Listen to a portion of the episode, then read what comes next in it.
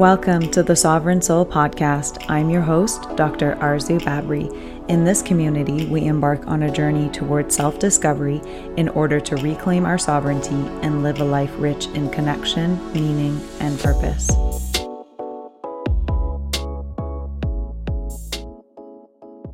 Welcome back, friends. I hope that you are all feeling healthy and abundant. In this week's episode, we are tackling one of life's biggest questions, and that is what are we all searching for? And I've actually referred to this idea a few times in the past and made references to this idea of a void that exists within all of us. And so, my goal for today's episode is to begin to explore this topic a little bit further. So let's jump right in. Now, every single human being is born into this life with a deeply rooted desire to embark on a journey of searching for something that they feel is missing in their life. And in order to fulfill this void, they feel that they need to look um, to the outside world for answers, which makes sense because if you consider your most basic physiological needs, if you feel hungry, you're going to search for food. If you feel thirsty, you're going to search for water. But this void that you feel is a different type of longing that isn't easily fulfilled by just anything.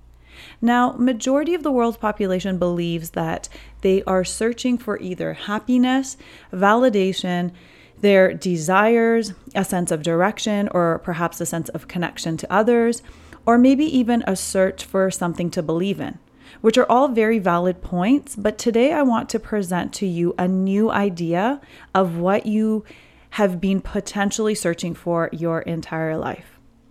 So let's take a trip back to our birth as a starting point. Now, every single one of us starts life in our mother's womb, which is a warm, protective space that provides us with the nutrients we need to survive and shields us from the outside world. Now, the process of birth is where we initially experience that separation. We're brought into this life and take our first independent breath and become a whole and complete human being. But the journey is just beginning because as we grow, we are slowly being molded into a very particular version of ourselves based on our surroundings. And as we begin to go through the various developmental stages, inherently we know who we are and where we originally came from. But we slowly begin to lose touch with that because of what our families and the outside world tells us is the way to be and exist in the world. And if you reflect back onto your life as a child, you innately understood the essence of life, and that was your authentic self expression. You ate the foods that you enjoyed and rejected the ones that you didn't. You danced if you wanted to because it made you happy. You accepted every other child around you, regardless of their background. You had a sense of wonder and you didn't rush. You used your imagination and you knew what made you happy, and you did exactly that. But as you began to express yourself in these different ways, everyone else around you began to tell you what was acceptable and what was not. Who is good in this world and who is bad, who is admirable and who is disgraceful. So, even though you come into this world whole, the experiences that you go through chip away at this wholeness and make you forget your essence and mold you into a false version of yourself. So, your entire life becomes a subconscious search for yourself. You feel like something is missing and you spend your entire life searching for it outside of yourself. And there is a little story that actually highlights this point very beautifully, and I want to share that with you guys as well. So, the story goes a beggar had been sitting on the side of the road for 30 years. And one day a stranger walks by, and the beggar mechanically utters, Spare some change. And the stranger informs the beggar that he has nothing to offer and inquires about the chest that the beggar is sitting on and of its content. The beggar responds that he has had the chest for as long as he can remember and that there is nothing inside. The stranger urges him to open it, and to the beggar's surprise, the chest is full of gold. Now, this story is a metaphor demonstrating that everything that you are searching for in life has always been within you. And in fact, the entire universe is within you. Now, this isn't just a random quote to make you feel happy and whole, it's very intentional and literal. And I want to elaborate on this point briefly to demonstrate the importance of it. So, as human beings, We are a beautiful harmony of energy that is infused with the intelligence of the universe. And what this means is that our bodies are built up of the elements from our surroundings. And through this, we are connected to everything in existence, which includes plants, animals, and even the bacteria within our microbiome. And every geological shift that takes place in the world also is somehow connected to our existence as well. So, this happens because the human body contains around 20 different elements, which mostly are made inside ancient stars. And the most common ones are oxygen, carbon, hydrogen, and nitrogen. Now, these are all referred to as atoms, and we all know that an atom is the smallest unit in the human body, which gives rise to molecules and then further to organelles, then to cells, to tissue and organs, and eventually an organism is formed. And we see over and over again a reflection of our body within nature. The birth of a cell has been compared to the death of a star. The human brain cell has been compared to a cluster of a galaxy. The human eye has been compared to the nebula. And then within nature, there are so many other examples of how certain foods that resemble certain organs are in fact beneficial for that exact organ. And examples of this include walnuts being beneficial for brain health because of their constituents, and ginger root being beneficial for the intestines, and so on and so forth. So, inside of you are echoes of the universe. But not only do you not recognize that, you spend your entire life searching for the very thing that is within you in everything else outside of you. So, this entire search for fulfillment or for happiness is, in fact, a search for self discovery. You're looking to regain the part of you that you lost or that remains hidden due to social conditioning and your own limiting beliefs about your sense of worth and identity. So, the first place that most people start to search for and look for these missing pieces of themselves is inside of other people and experiences. So you meet someone and you recognize a part of yourself within the other person, and something within you comes alive. And you think, wow, this person is meant to be in my life, which is very true. Yes, in fact, they are totally meant to be in your life, but not for the reasons that you may think. They are there as a mirror to remind you of who you really are because they are reflecting a part of you right back to you. But instead, a lot of people never actually even realize this their entire lives. So they end up continuing to place their power in the hands of others because they think that that very thing that draws them to that person, which again is the reason why you're being drawn to that in the first place, is because it is echoing a, part, a deeply rooted part of you that you may have suppressed for a really long time, but you think that that person is the only source of this very thing, so you hang on to them very tightly. Now, because relationships are such a big component of the human experience, let's talk about this a little bit further. So, let's say you are on the search for something and you don't even know what that something is. And at this point in your life, anything will seem appealing to you, honestly, because there is no focus or identified intention.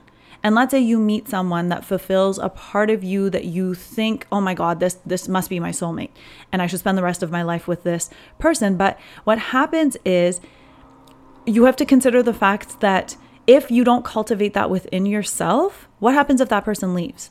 And you then what are you do you begin another search or does that mean that you're broken or flawed or something is missing all over again so you need to really begin to recognize that the things that experiences and other people are igniting within you is something that already exists within you that's the reason why it's coming alive it's not being instilled in you for the first time. It's just a reminder. So, really, what we see happening most of the time is that many people are continually trying to fill this void that they feel with numerous different relationships. So, really, it becomes an aimless search for an unidentified emotion, state, feeling, object, or whatever it may be. So let's say, let's use an example. Let's say that you meet someone and you settle down with this person because they feel like it's, a right match, you feel like it's right for you, and it fulfills a certain part of you. But once you're into that relationship, some time passes and you still don't feel entirely fulfilled. So what happened what happens next? What do most people do? The next step is to have children because maybe that's what's going to finally bring you some sense of purpose and th- that you've been searching for. So, really, what ends up happening is that through this, you're shifting your attention away from yourself and creating a distraction because having children will give you something to love outside of yourself when all you had to do was learn how to love yourself in the first place.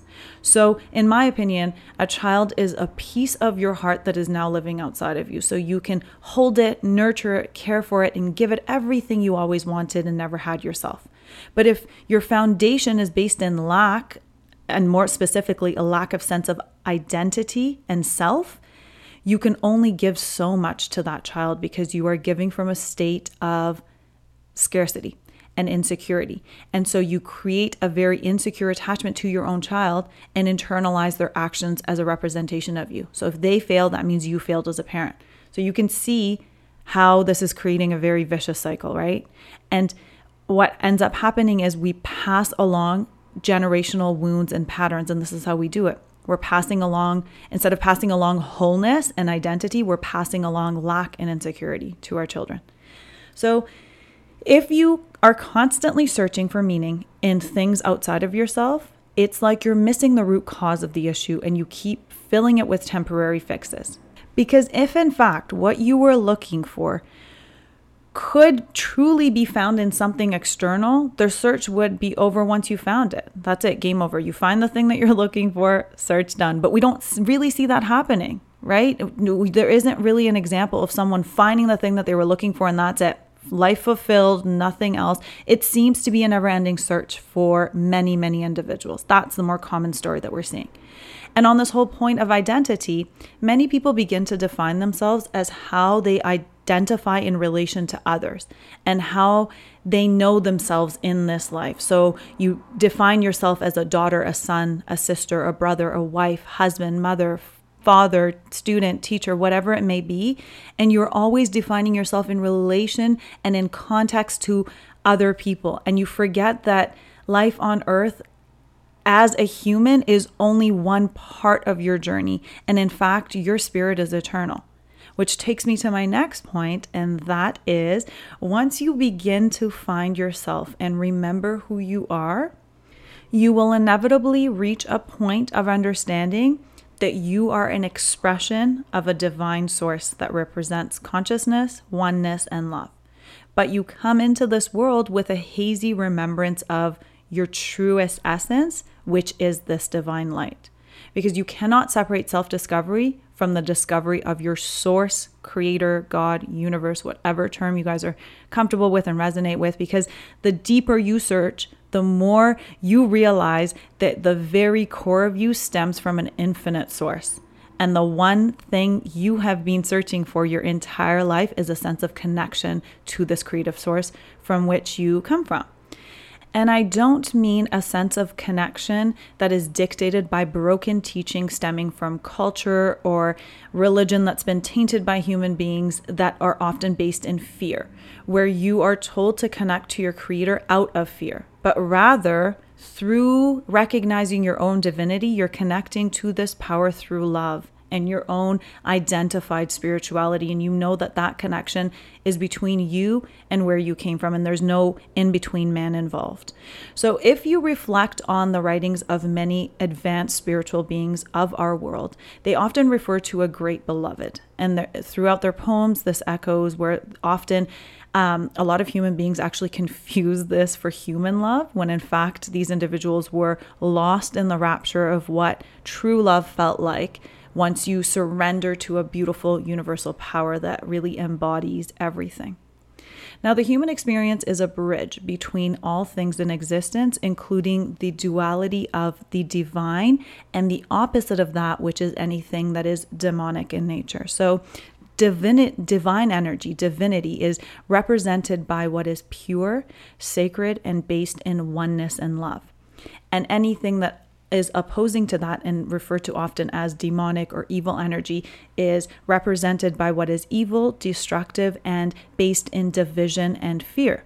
And as human beings, we can fall into either side of that spectrum because we come into this world as an expression of a divine being, but the experience of life and our free will allows us to express either our highest self or our lowest self.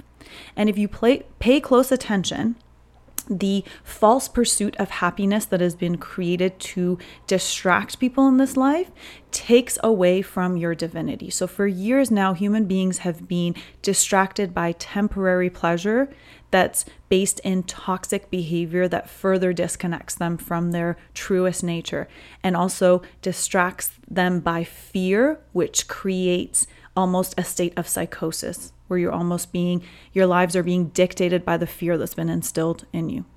Now, over and over, we see people disconnected from their true essence and falling for the trap and lie that was sold to them, which binds them to this physical world and to the physical pleasures alone. So, more and more, you see people with debilitating addictions to drugs, alcohol, sex, money, so on and so forth. And that completely strips them of their personal power and autonomy and the light within them. So instead, it keeps them trapped by worldly emotions of fear, envy, lust, greed, which continually need to be fueled by things outside of themselves. And I want to clarify something really quickly here, and that is that pleasure is a very beautiful part of the human experience, but there's a distinction that needs to be made, which is if you want to know whether or not something is truly good for you, you only have to ask yourself one question and that question is how do you feel when the effects of whatever you engaged in to fill that void within wear off?